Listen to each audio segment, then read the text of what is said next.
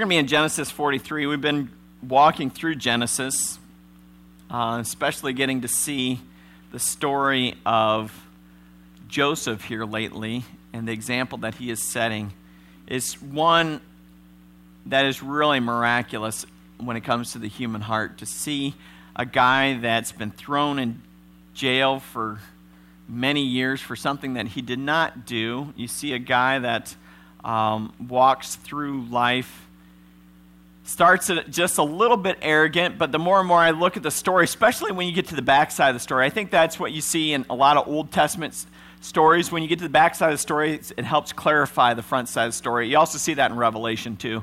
Uh, you get toward the end of Revelation, and, and the front of Revelation makes a lot more sense. And so, as I look at Joseph's life, a lot of people will say that, you know, Joseph's coat was this grand thing that his dad was picking favorites, and it's not really that. What it really is, is he was picking the head of his household. And so when he bypassed all those brothers before him, all but one almost, I think it was all but one, because he was the youngest, other than Benjamin, he was saying that he was the, the chosen one that's going to get all the inheritance as well because he came from the wife that he loved the most and things. But moreover, I also think that Joseph was the one that walked the way that Jesus walked, and that really puts some attributes some to Rachel and how she lived. And if we look back at Rachel's story, where you see Rachel um, stealing the household idols, you kind of see the motives maybe was to get his, her dad to turn away from those idols. And so I give her a lot more grace in this too, just because I see Joseph's character. And we can see a lot, and that's not all the case. That's not always the case, if you, especially, especially if you look at the kings. Uh, first and second Kings, first and second Chronicles, it's a good king, bad king, good king, bad king, almost all the way through until it goes bad, bad, bad. And then bye bye Israel, good, bad, good, bad, bad, bad for um, Judah, and then bye bye Judah right? So there's some some rough times there. But when we left our band of brothers, I couldn't say last time we met our heroes, so I said when we left our band of brothers, because that's what they are, they were minus three, right? They don't have one. One's still with their father. He's the, cho- the new chosen son, Benjamin, and he takes that place in this story as well sometimes. And there's one that's left in prison in Egypt, and that's Simeon. And he kind of re- represents each one of us as we're in pres- prison in our sin. He's there to, to left to sit and reflect. And then there's one that's in charge of Egypt that they thought was dead and now is alive again, which is Joseph. He's watching his brothers to see for this change. And that's what we're going to see this the beginning uh, the end of this chapter is the beginning of the major test. Uh, next week, we will finish the part B of the major test, so you will have to tune in for that, I guess. And as I, as I think of the brothers in captivity, I think of Simeon, and I can only imagine being in his place. Yes, they were all in jail for three days, but now in verse 10, they, it says that the brothers could have been there and back again. They could have done a hobbit's tale twice. Uh, some of you guys catching that reference? Twice in that amount of time. Right? And you look at this, and I just, I, this is all Shane. This is all Shane here, but Simeon's, he's back in prison counting on the days. I know I would be. I can do this. I can do this. You know, I'm only talking what? It takes about three weeks one way, three weeks the other. So we're talking about six weeks, and I'll be out of here. No problem. No problem at all. I, I got this, right? And I'm only, I'm taking that account from, from Moses because that's the one I found on the internet. It was about 776 miles one way. And you say if they walk about three and a half miles per hour a day, which is a pretty fast pace because three is about average that would take you 222 hours. If you did 10 hour days, and I didn't cut the Sabbath out because I figured the brothers are probably not keeping the Sabbath at this point, um, it'd be about 22 days there and 22 days back. And he would know, he, he knew how long it took him to get there. And so that first week, he's calculating this, and he's like, "Oh yeah, yeah, you know, they're they're just they're they're by the Engedi or wherever they may be. You know, they're by the pool of whatever. I'm sure that's what it was called too, the pool of whatever. When you look it up the map today. The second three weeks is what if Dad wouldn't send Ben? That's a big problem because I'm just recalling Dad did not like Benjamin coming down in the first place what's going to change his mind? He's the chosen son. Why would he give himself up for me? And the doubt starts to set in. And the doubt creeps in, and he's kind of wondering Am I ever going to get out of here? Am I ever going to be okay? I wonder what Joseph was feeling about, about now in Egypt in captivity. First time he made this trip, it was with a bunch of guys driving camels, and he didn't even get to ride anything. He had to walk it, and he was probably bound because we know he would have went back because we know Joseph, right? So, but you know, any day they're going to be here. They're going to be here. You know, it's been three weeks there, three weeks back, give or take a day for the donkey to break down. I don't know what it was, right? Um, they'll be here anytime. The third three weeks, well, I might have missed a few days days are kind of dark and the, the nights aren't much better. It's kind of hard to keep track down here. I'm not really sure. But they they're going to be here, right? Right? I where are they? The fourth 3 weeks they're not coming. They left me here just like they did to Joseph. They've abandoned me. I can't believe they've done that. The fifth three weeks at least, right? We know it'd have to be at least five because it's there and back, there and back, and there. That'd be five. I counted it. big numbers guy. Hope is lost, right? They're not coming. Man, I really screwed up. I trusted my brothers. I thought they loved me. I thought they were there for me. They didn't. What if something happened and that there's of course they love me. Something happened and they they got bandits along the way. Maybe somebody got hurt. I oh I hope I hope Reuben's okay. He had that heart condition. I don't know how he was handling the heat. But right now I'm all on my own. What am I going to do? Praise God that He has a way for us through his Son to rescue us from ourselves. Because otherwise, we'd be in that same place as Simeon. We'd be left in that desperation and we'd be stuck, right? We'd have to settle for stuck because there wouldn't be an option to get out of there. So we're going to look at chapter 43, but we're going to back up and read the first verse in 42, starting in verse 38. And then we'll go on into 43, the first 14 verses great story of redemption here. It says, Jacob replied, My son will not go down with you. This is uh, Benjamin he's talking about. His brother Joseph is dead, and he is all I have left. And if anything should happen to him on your journey, you would send this grieving, white haired man to his grave. Verse 1 But the famine continued to ravage the land of Canaan, and when the grain they had brought from Egypt was almost gone, Jacob said to his sons, Go back and buy us a little more, more food. So Judah said, The man was serious when he warned us. You won't see my face again unless your brother is with you. If you see, send Benjamin with us, we will go down and buy more food. But you don't, if you don't let Benjamin go, we won't go either. Remember, the man said, You won't see my face again unless your brother is with you. Why were you so cruel to me? Jacob moaned. Why did you tell him he had another brother? The man kept asking us questions about our family, they replied. He asked, Is your father still alive? Do you have another brother? So we answered his questions. How could we know he was just saying, Bring your brother down here?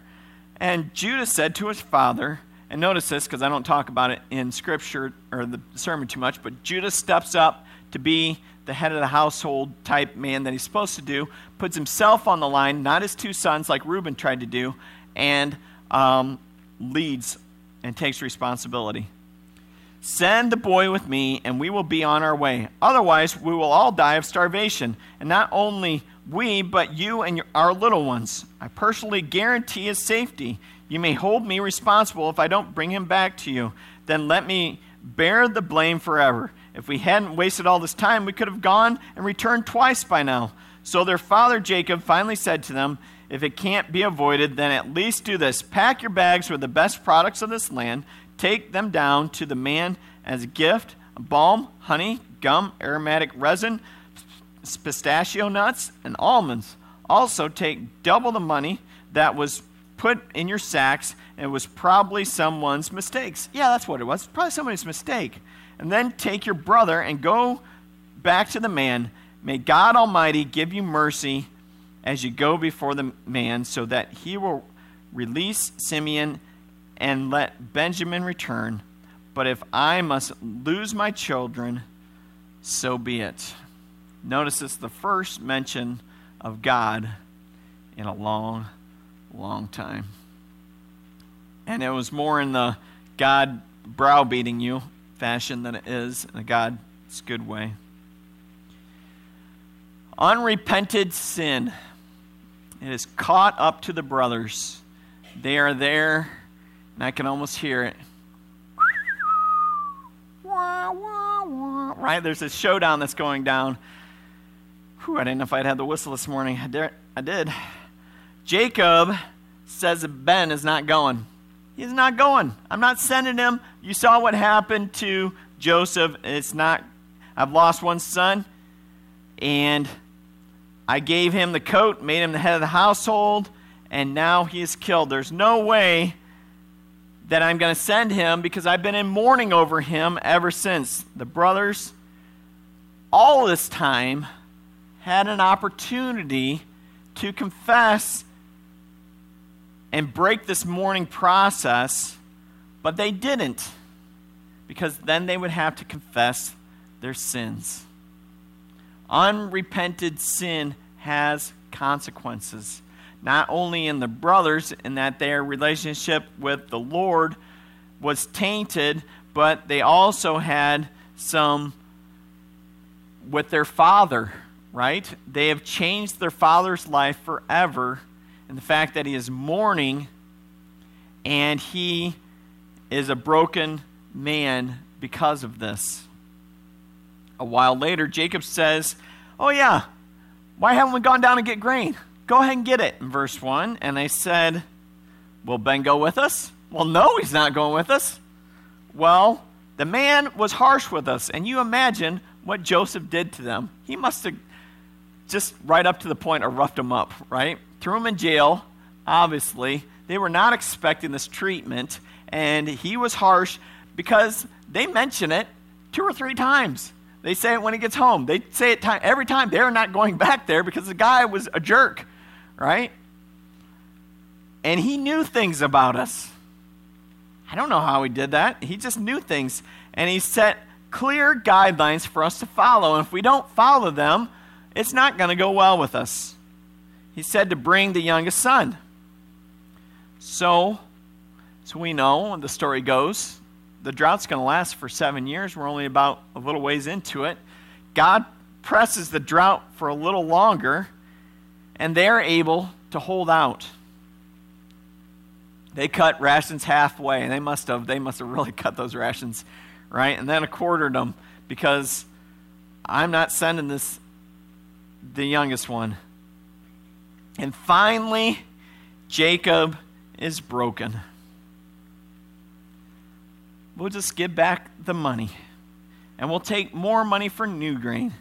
And we'll take down to this man as gifts balm and honey and gum and aromatic resin and pistachio nuts and almonds. Not almond nuts, but pistachio nuts. It was probably somebody else's fault. Yeah, that's what it is. It was somebody else's fault.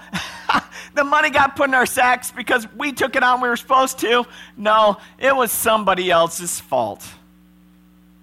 Right? Look how they're trying to justify the sins of the previous and this money mistake. When did they see that the money was in their sack? They saw it the first day. They could have been added one more day to the trip, took the money back, and resolved it then, but no, they keep the money in their sacks. They keep going on to find that all of them had their money in their sacks when they got home. Very interesting. So bring back, they're trying to justify by self righteousness there. It was somebody else's fault. It's somebody else's doing. It wasn't mine. I don't need to take responsibility for this. Jacob says, Bring back my sons Simeon and Benjamin, but if I lose all my sons, so be it. In a sense, he has surrendered to the terms the judge has set, the judge being God and Joseph, you know, God through Joseph. So be it. This is how it's going to be. Is it? Yep, that's how it's going to be. So let's bring this, bring it home. Let's bring it to us, right? This story allows us to see in, into the agony of God the Father. It allows us to see the desperation that God had to giving up his son, just like Jacob had to give up Joseph. Little bit different scenario, obviously, but that's what the symbolism is, right? It shows us the heartache that God had to do to give up his son for our sins. And look what it did to Jacob over time. Just praise. Maybe that's one of the reasons why Jesus was only gone for three days. Because maybe God the Father couldn't, well, I'm sure he could handle anything, but didn't want to have to handle it longer than that. The chosen son, Joseph, I have lost him. He has not forgot. Could you imagine the brothers? Oh, he'll be over in a week. He's got all of us. Week goes by. Uh, he ain't getting any better. What are we going to do? Reuben's over there going, I told you so. I told you he wouldn't be. Now the other ones are like, Reuben would know because he saw the grudge against Reuben already, right? Oh, man. So, God puts him in a place where he's going to have to lose Benjamin as well, not to mention all of his sons. And God has brought them to a place of desperation, a place where they cannot survive unless they go back in the terms of this judge of Joseph, aka God's plan, and it has been tough. It's like breaking a calf to lead.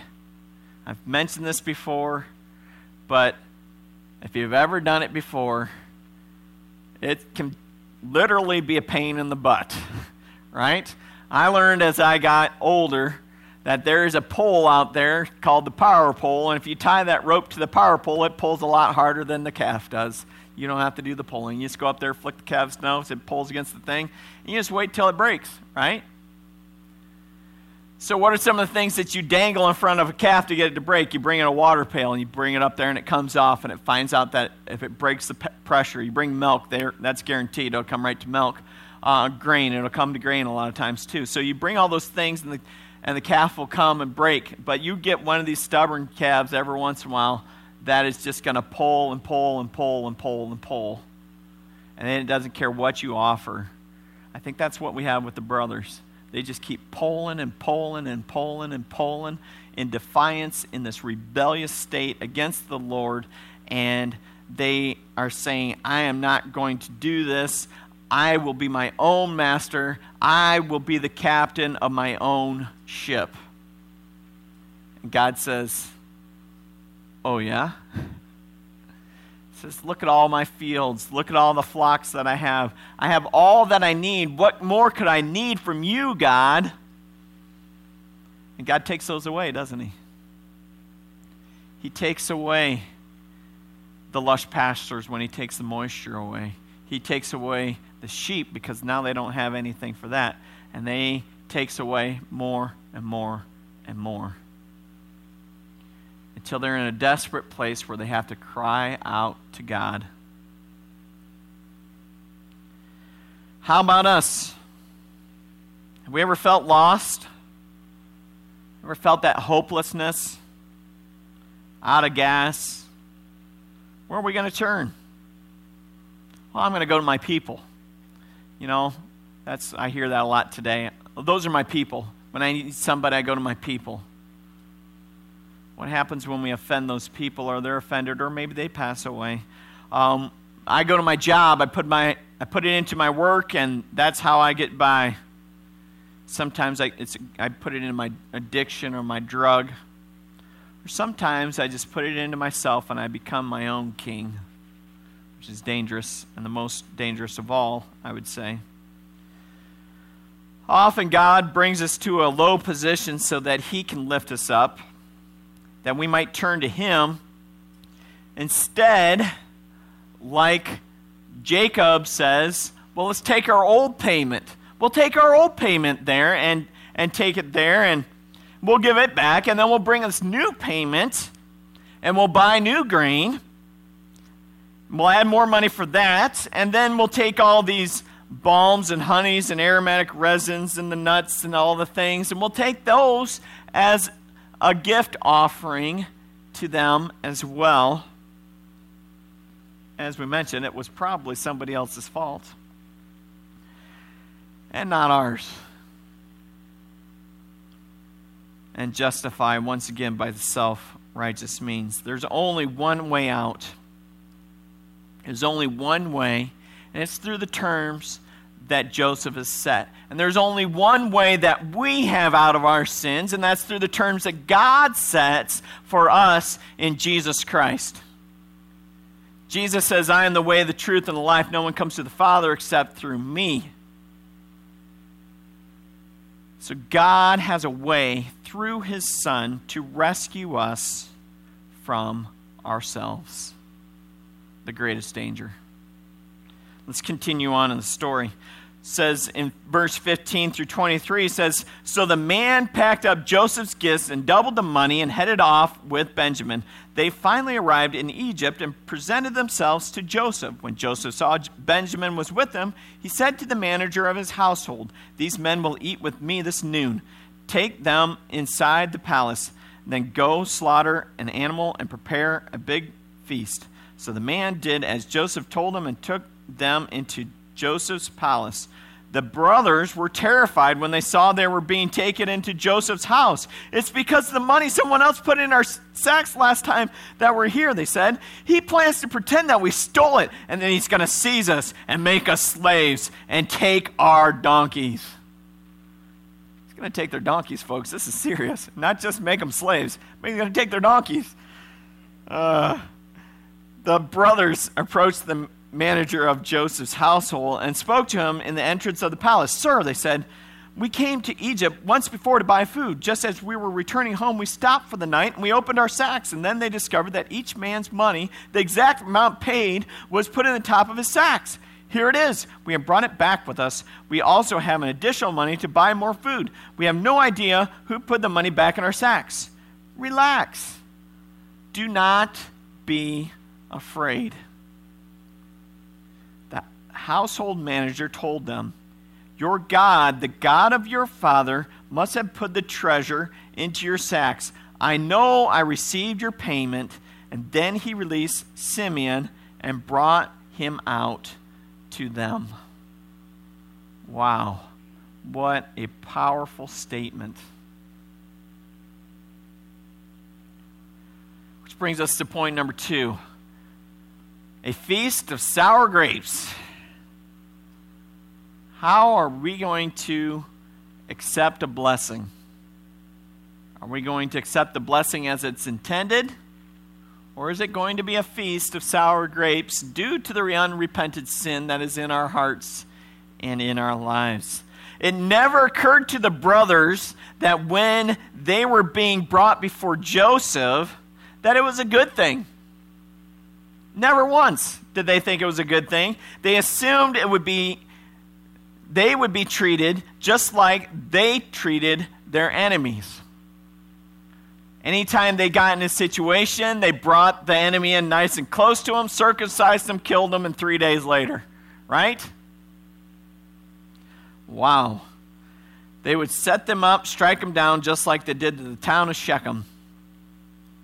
They set them up for marriage, said, Oh, yeah, we'll agree to your terms, and then slaughtered them after they agreed to their one term. The brothers, they were terrified. This is, it says in verse 18. When they saw that they were beginning to being taken into Joseph's house. It's because of the money someone put in our sacks last time we were here. They said he plans to pre- pretend that we stole it, and then, then he will seize us and make us slaves and take our donkeys. Right? What's the donkey so important about? It's their most prized possession, that's why. Right? It'd be like taking their Mustang, except for our Mustang would be a Ford one, right? Like bite your tongue. It'd be our Corvettes, right, Dave? so what do they do? They're at the mercy of this guy. It's like any good television show. Season one, we see the first bad guy. The second season, we see the major bad guy.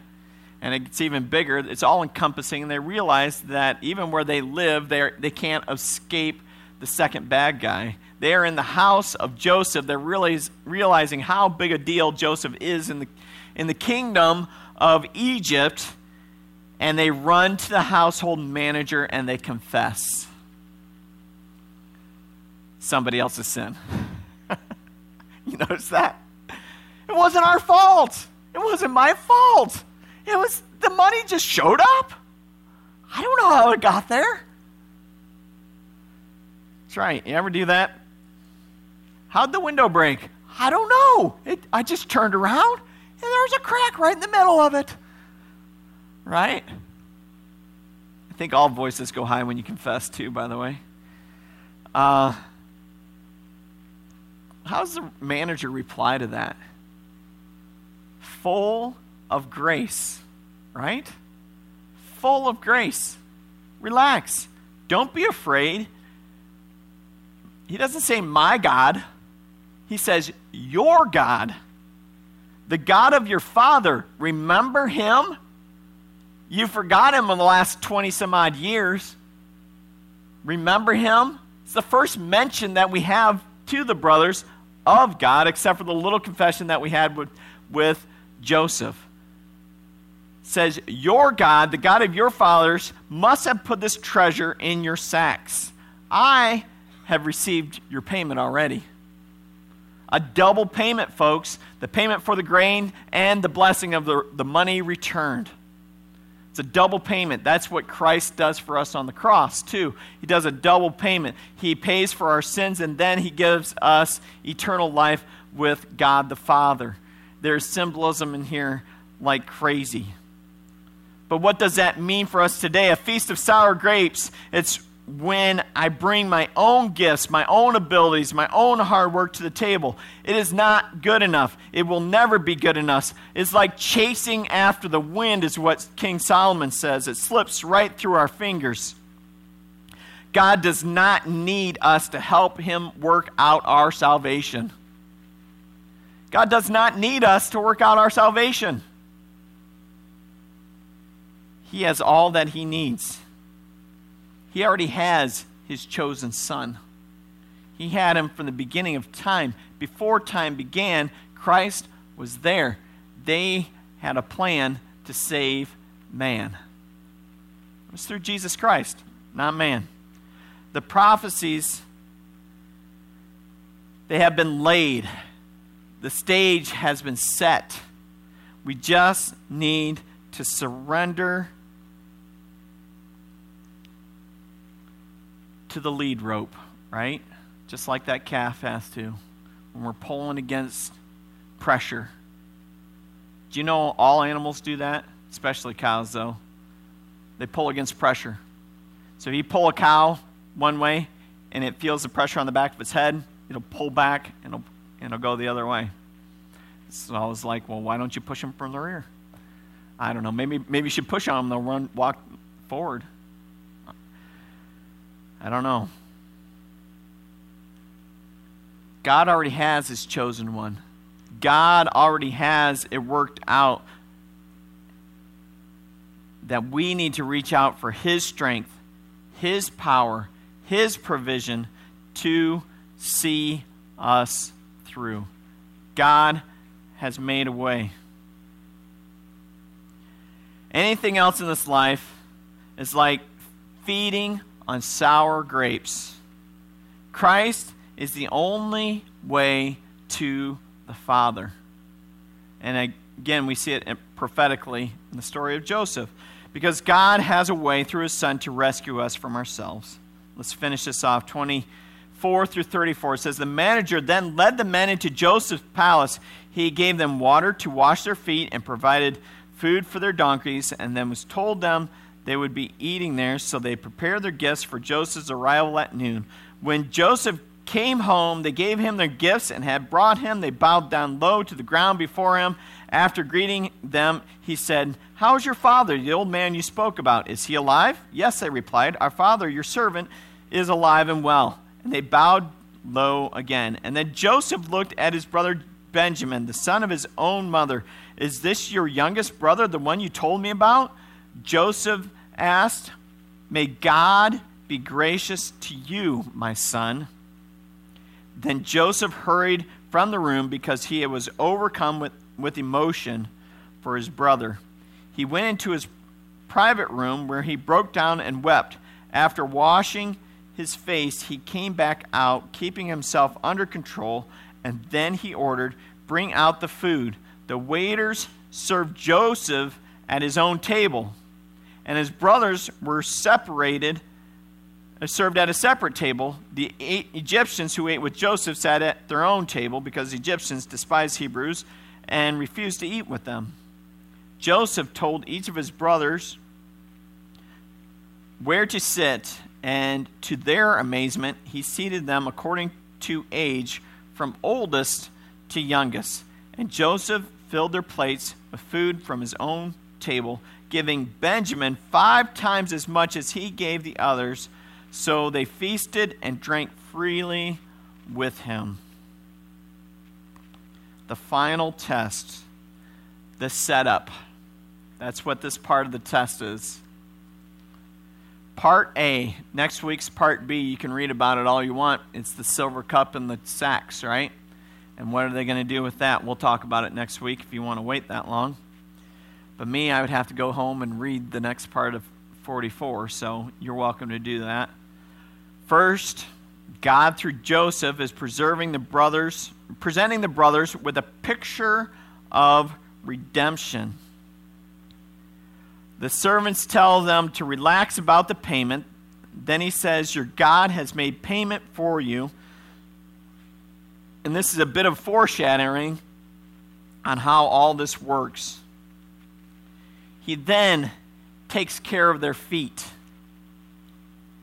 he washes their feet. Do we see symbolism there? Absolutely. In Jesus Christ, he washes the disciples' feet right before he goes to the cross.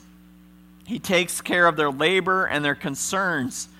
Their donkeys, right? Their prized possessions. He takes care of those. He treats them with respect. And then he takes care of their provisions as they come into town. He feeds them a noon meal, and they are doing well there. he expresses to his brother about his grace. May God's grace be gracious to you, my son. And he breaks down and he cries. Why does he do that? Because Joseph's heart is broken. Joseph has a forgiving heart. He has forgiven his brothers. This is all in the past for him. He wants to see where it is with his brothers. He is not testing the brothers to hold it over them that he has the authority. No, he's testing the brothers to see if they have the ability to change their hearts so that they can surrender to a God Almighty and do life just like he has. The brothers, they still try to give what they have to make it right by bringing the gifts. And gifts are okay, but they have to come with a correct, broken, and contrite heart not in a way that they are paying their own debt. There's no way that we can do good works to get the job done. No, it is by grace we are been saved, not by works, so that no man can boast. Ephesians 2 8, that we read for, call to worship this morning. Joseph asks about his father, and his brother. He sees his brother is there, he is in good health, and he sees that his brothers are treating him well. Joseph is overwhelmed. He's about to put the brothers through another test, and he's putting Benjamin right in the middle of it. Right? Part of this is concern for his brother. He sees that, hey, what I'm about to do, I'm about to load his plate five times more to make them jealous. I'm about to put my silver cup in his sack and see if they blame him instead of taking responsibility like they just did earlier. How are they going to respond? Are they going to walk away for a whole month and six weeks and not come back again like they did? Or are they going to come back right away? We'll have to wait till next week to find out, won't we? So he fills her plates, he puts them in birth order which is important because I think he recognizes that maybe he's not supposed to be the guy in charge. God has a bigger plan for that. I think we've already seen some prophecies that the house of Judah is supposed to be in that spot. And Joseph, he is overwhelmed. He goes off, fills her plates, Benjamin's five times more, and he's setting up the scenario which would invoke his brother's jealousy, just like he had him. He is saying that Benjamin is, is the head of the household because he gives him five times more than what anybody else was. And it is just like the coat of many colors back in the day. How are they going to react to Benjamin in the same situation? Let's finish it off with this. How do we react when our enemy gets the same treatment. When they get the blessing, when they get the success, how are we going to act? And maybe it's that they're not your enemy, but maybe you're their enemy. And you have to give something up to them. How are we any different than the brothers? Maybe it's time. Maybe it's treasure. Maybe it's talent. We don't know. Do we expect people to treat us the same way as we treat them, just like the brothers did? They said, Oh, they're setting us up. Now they're going to knock us down. What wells up in us? Is it fear? fear that something bad's going to happen to us because we did something wrong? Or is it gratitude? Well, I'm glad they, they got those funds. I'm glad they got that time with, with that particular person, and I didn't. Can you be joyful for them? Whew. You're asking a lot, Pastor. I'm only asking what the Lord asks of me. Is there hope in that situ- situation? Or are we brought down to desperation. Can there be hope in desperation? Only through Christ Jesus. Only through Christ Jesus. Friends, God put us in these situations to refine us in His image for such a time as this, as He tells Queen Esther. He tells Paul, My grace is sufficient you have everything you need. We will boast now in the Lord and not in ourselves. Jesus says, Lord, does it have to be this way? And he says, But not my will, Lord, your will be done. And he dies on the cross, a gruesome death. But what do we know? That three days later he defeated death in victory in life in the tomb, and we have an opportunity to serve a risen Savior, the chosen Son, and God has redeemed all of us because God has a way through His Son to rescue us from ourselves. Praise God. Amen. Let's pray. Elders, you want to come forward? Josh, you want to stop that recording, please, before you come up?